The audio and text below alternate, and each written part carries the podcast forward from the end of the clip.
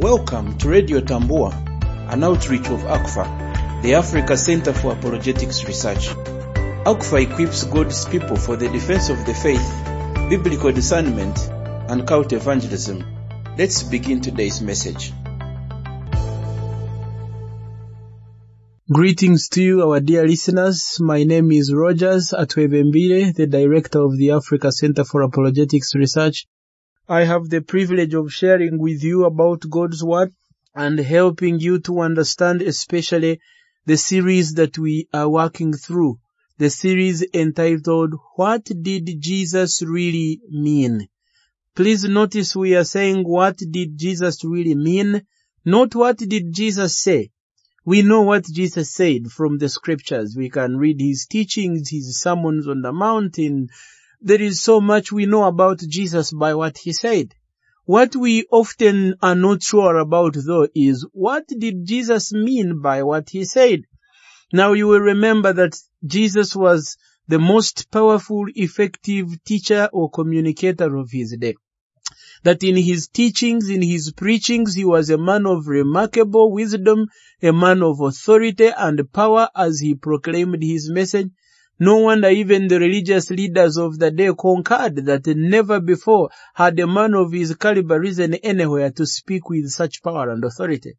Yet in Jesus' teachings, he made several astounding statements that leave any reader of the Bible bewildered. That quite often we are left wondering, what did Jesus really mean by this? You mean Jesus could have said this? You mean Jesus, what could he mean exactly? And as you can imagine, a lot of Jesus' words, a lot of Jesus' sayings and teachings have been misunderstood they have been misinterpreted and they have been misapplied, leading to gross deception and destruction. Remember that Jesus is at the center of the Christian faith. If Jesus is false, the whole Christianity falls with him. If we get it wrong on who Jesus is and what he has done or said, we will surely get it wrong on every other doctrine of scripture and the Christian faith at large. Understanding what Jesus said and what he meant is extremely important in as far as Christianity is concerned, our eternal destiny is concerned, or our fruitful, effective Christian living is concerned. Which is why we've been looking at this series, What did Jesus really mean? And so today we have the privilege of looking at one of the Bible passages where Jesus teaches and a passage that has a number of statements in it that can be confusing or even very easily misunderstood. A passage that leaves us wondering what Jesus really meant and how we are supposed to understand and apply that in our daily lives. Now this particular passage is in the Gospel of John chapter 14 and I would like to read the first 12 verses and then we will pick out our question that we will respond to. So, John chapter 14, I read, Let not your hearts be troubled. Believe in God, believe also in me. In my father's house are many rooms. If it were not so, would I have told you that I go to prepare a place for you? And if I go and prepare a place for you, I will come again and I will take you to myself, that where I am, you may also be. And you know the way to where I am going. Thomas said to him, Lord, we do not know where you're going. How can we know the way? Jesus said to him, I am the way and the truth and the life. No one comes to the Father except through me. If you had known me, you would have known my Father also. From now on, you do know him and have seen him. Philip said to him, Lord, show us the Father, and it is enough for us. Jesus said to him, Have I been with you so long and you still do not know me, Philip? Whoever has seen me has seen the Father. How can you say, show us the Father? Do you not believe that I am in the Father and the Father is in me? The words that I say to you, I do not speak them on my own authority, but the Father who dwells in me does his works. Believe me that I am in the Father and the Father is in me, or else believe on account of the words themselves. Truly, truly, I say to you, whoever believes in me will also do the works that I do, and greater works than these will he do, because I am going to the Father. Whatever you ask in my name, this I will do, that the Father may be glorified in the Son. If you ask me anything in my name, I will do it. Powerful passage, right?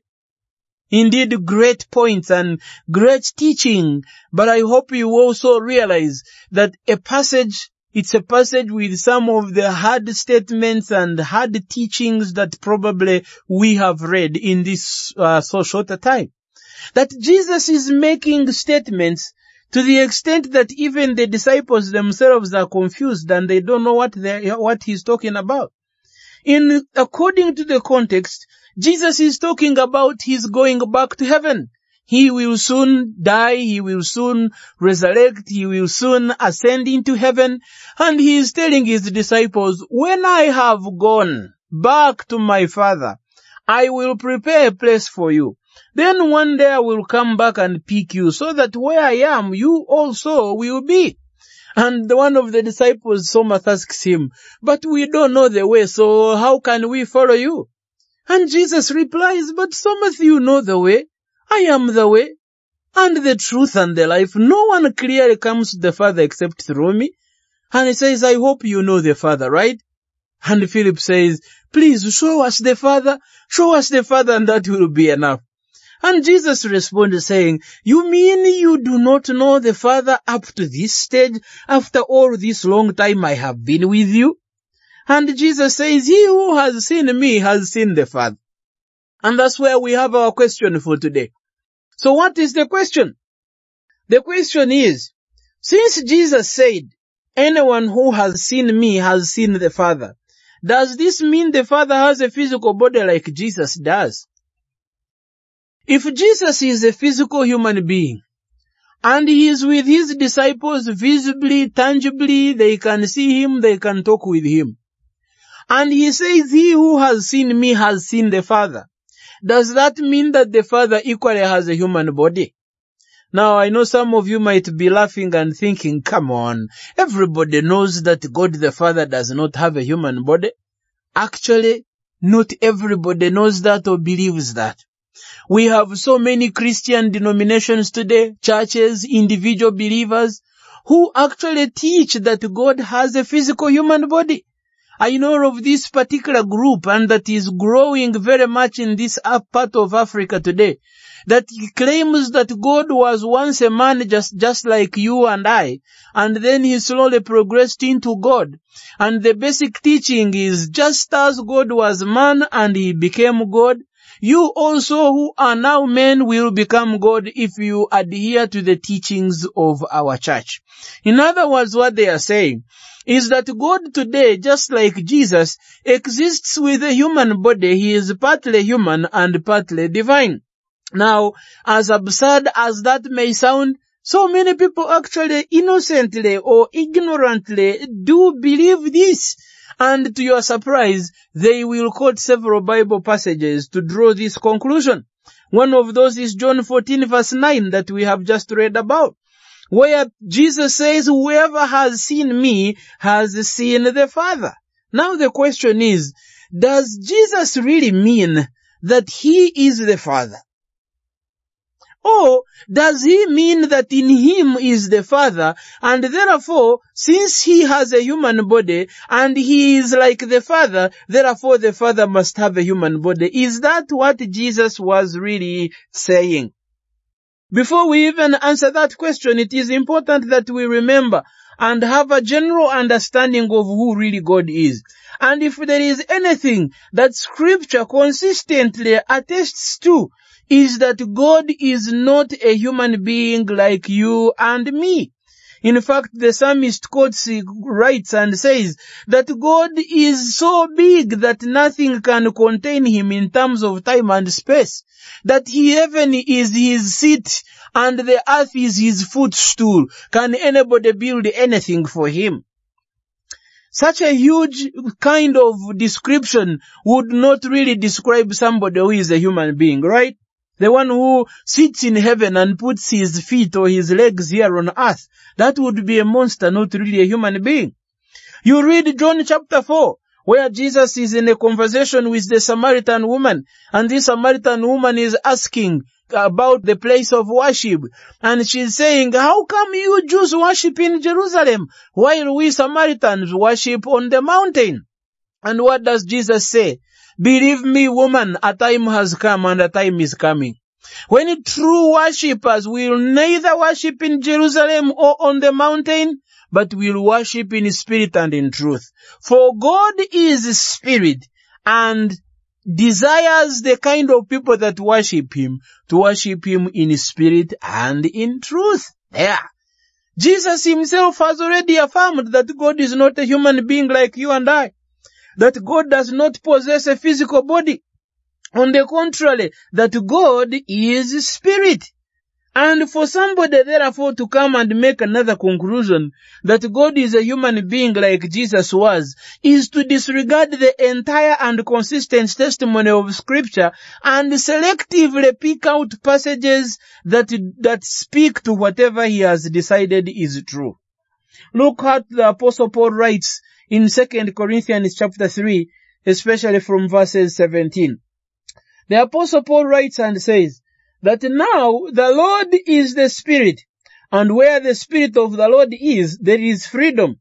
And we all, who with unveiled faces contemplate the Lord's glory, are being transformed into His image with ever increasing glory, which comes from the Lord who is Spirit.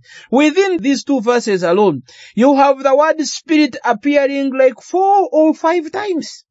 And the apostle Paul is making it in the affirmative that the Lord by nature, in his nature, in his essence, is actually spirit. So when Jesus said that anyone who has seen me has seen the Father, he simply meant that he is the perfect revelation of God. Jesus' mission on earth, his words, his works, all centered on the revelation of the Father. That by looking at Jesus for who he was and what he did and what he said, humanity was to get a picture of who the Father is and how he behaves and how he relates with men.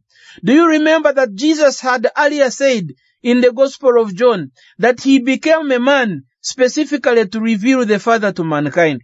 He says in John 1 verse 18, no one has ever seen God, but God, the one and only, that is Jesus Christ, who is at the Father's side, has made him known. That in the incarnation of Jesus, or even the sole purpose of Jesus becoming man was so that he could reveal the super God, the infinite God, the sovereign God to finite human beings apart from whom human beings would never understand or comprehend God by themselves. Which is why Jesus could say that when a person looks at me, he sees the one who sent me. The Father is in me and I am in him. That's why he could say that whoever accepts me accepts the one who sent me. He says that in John chapter 13 verse 20. So what are some of those ways in which Jesus actually did reveal the Father? Again, we find the same verses in the Gospel of John. For instance, if you look at John chapter 3 verse 2, he reveals God's awesome power in his miracles, in his signs, in his wonders. He reveals a God who is super powerful, a God whose power transcends the domain of creation, a God who is supernatural in every sense of the word. He reveals the supernormal, the supernatural character of our sovereign God. You read 1 Corinthians 1 verse 24, the apostle Paul talks about God's incredible wisdom as revealed in Jesus. That by looking at Jesus, listening to Jesus, learning from Jesus, reading about Jesus, we are exposed to a, such a unique wisdom that no man can ever fathom. A wisdom that can only be found in God, who is the all-wise, all-knowing God. That we get a glimpse of the wisdom of God as it is revealed in the person of Jesus Christ. But Jesus also does reveal the Father in his boundless love. If anyone was ever to understand the depth and the height, the width and the breadth of God's love, he could only see it in Jesus Christ. That in Jesus we see a God of love beyond compare. No wonder John would write in John chapter 3 verse 16, and he would say, for God so loved the world that he gave the basis for the coming of Jesus, the basis for his death on the cross, the basis for his resurrection from the dead, the basis for the salvation of all mankind. It stems from for God so loved. And how do we see that love in action? We see it in the person of Jesus. He comes among men. He lives among men. He loves them in spite of their failures and their sinfulness and their wickedness and their sufferings and their all sorts of undesirable things you can imagine. Not only does he love them in displaying his power, performing miracles, in feeding the sick, the hungry, in healing the sick, in restoring the lame and the deaf and the dumb and the blind, but in John 13 we are told that when Jesus knew that his time to go back to the Father had come, having loved his own who were in the world, he now loved them to the furthermost limits of his life. He now loved them unto death. He now loved them till the end. What do you understand when you hear such a passage? What such a powerful verse? That the love of God is climactically and powerfully embodied and demonstrated in the person of Jesus. In his laying down of his life, in his self-sacrifice, in his serving of those even who were below him, he demonstrated a God of love, love without strings, love beyond compare, love that is unconditional. And it is only in the person of Jesus that we see such a climactic love like never before. We see God's grace as it is revealed in Jesus again. So every time we look at Jesus, we see the attributes of the Father. We see the nature of the Father. We see the works of the Father. We hear the words of the Father. No wonder Jesus could say, when you have seen me, you have seen the Father. No wonder he could say that he does not do anything on his own authority, but he only does that which he sees the Father doing. He only does that which the Father tells him to do. He only cares and fulfills the will of God because he is here for the Father's sake. He is here to reveal the Father. He is here to do everything the Father has asked him to do. When you see Jesus, you see the perfect representative, the perfect representation of who God is. No wonder he was called Emmanuel, God with us,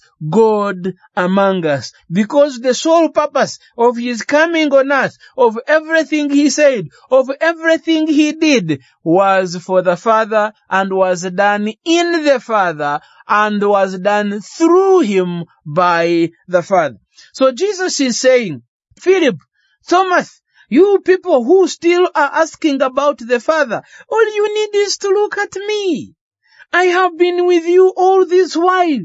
You mean in everything I have said, in everything I have done, even with your eyes seeing, you mean you still do not believe? You still do not realize that the Father is the one who does all these things through me? In other words, the Father that Jesus is talking about, he's talking about him in terms of relationship, not physical nature or body. By Jesus saying, if you have seen the Father, you have seen me, he's not saying that Jesus has a human body like, rather God has a human body like Jesus was. What he is saying is that the Father and I are one in relationship, in spirit, in thinking, in will, in power, in authority, in goal, in purpose, in mission. I only do what the Father would do. And whatever I have done is what the Father has done. The works of Jesus are attributed to the Father and the works of the Father are attributed to the Son. That's what Jesus is saying.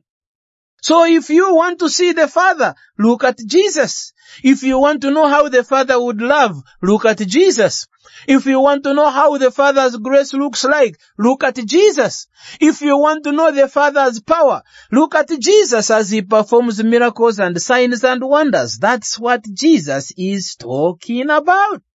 But some people have looked at this verse and have concluded that the Father is also a limited being with a human body just like you and I. That the Father is just not spirit as he has revealed himself in scripture. And from that they have gotten all sorts of doctrines where eventually they have concluded that God is not as powerful as we think him to be. In fact, he also needs our help to save us. So there is a part he plays and there is a part we play. Is that the testimony of scripture, brothers and sisters? Clearly from what we have read and what we have gathered from the passage today, there is no doubt whatsoever that Jesus has been misunderstood. That those who teach that the Father has a physical human body continue to do so at the disregard of the testimony of scripture and they do so at their own peril. It is unfortunate that many of us innocently or ignorantly will gullibly trust some of our Christian leaders who no doubt teach things that have been taken out of the context of scripture and eventually we harm ourselves spiritually or even eternally. And my prayer and my cry to you, brothers and sisters, is that we would never fall into the snare of such selective erroneous teaching that is not supported by scripture. That we would be students of the word, men and women hungry for truth, that we would diligently, like the believers in church at Berea, search the scriptures to make sure that what we are hearing from our preachers today is consistent with what the Bible has already said. That we not only believe people because they say they are worth believing, or because they use the phrase the Bible says, or because they say they read from the Bible, but we believe them only in as far as whatever it is they are teaching is in agreement with the consistent testimony of scripture. Biblical truth is not truth because the pastor said it is. Biblical truth is not truth because majority believe it. Biblical truth is not truth because it is easier to understand. Biblical truth is truth because it is consistent with the inspired word of God, the scriptures. It is consistent with the entirety of the whole Bible. It is in agreement with what several other scriptural passages have already said or indicated. And it is so because it is in the word of God. When we encounter people who would like us to believe things because they received revelations from above. We must bring those revelations under the searchlight of scripture and make sure that they are in consistent harmony with what scripture has already said. Today we have lots of people who will come up with all sorts of revelations, allegedly claiming that God has spoken to them. But how do we know the man through whom God has spoken or the one through whom God has not spoken to? We search the scriptures, not just verses or phrases, but the entirety of the context of scripture. And that's how we know that even people who believe that the Father has a human body like Jesus are indeed not being faithful to scripture, are not true to the doctrine, are not true to the Christian faith, and therefore we must beware, we must shun them, and like the apostle Paul says in 1 Thessalonians 5 verses 21 to 22, we are called to test everything, to hold fast to what is true, and to abstain from every form of evil. May the Lord bless you as you contemplate and ponder on these words. May the Lord keep you hungry for truth, for you shall know the truth, and the truth shall set you free. Amen. To learn more about the Africa Center for Apologetics Research, visit us at africanapologetics.org.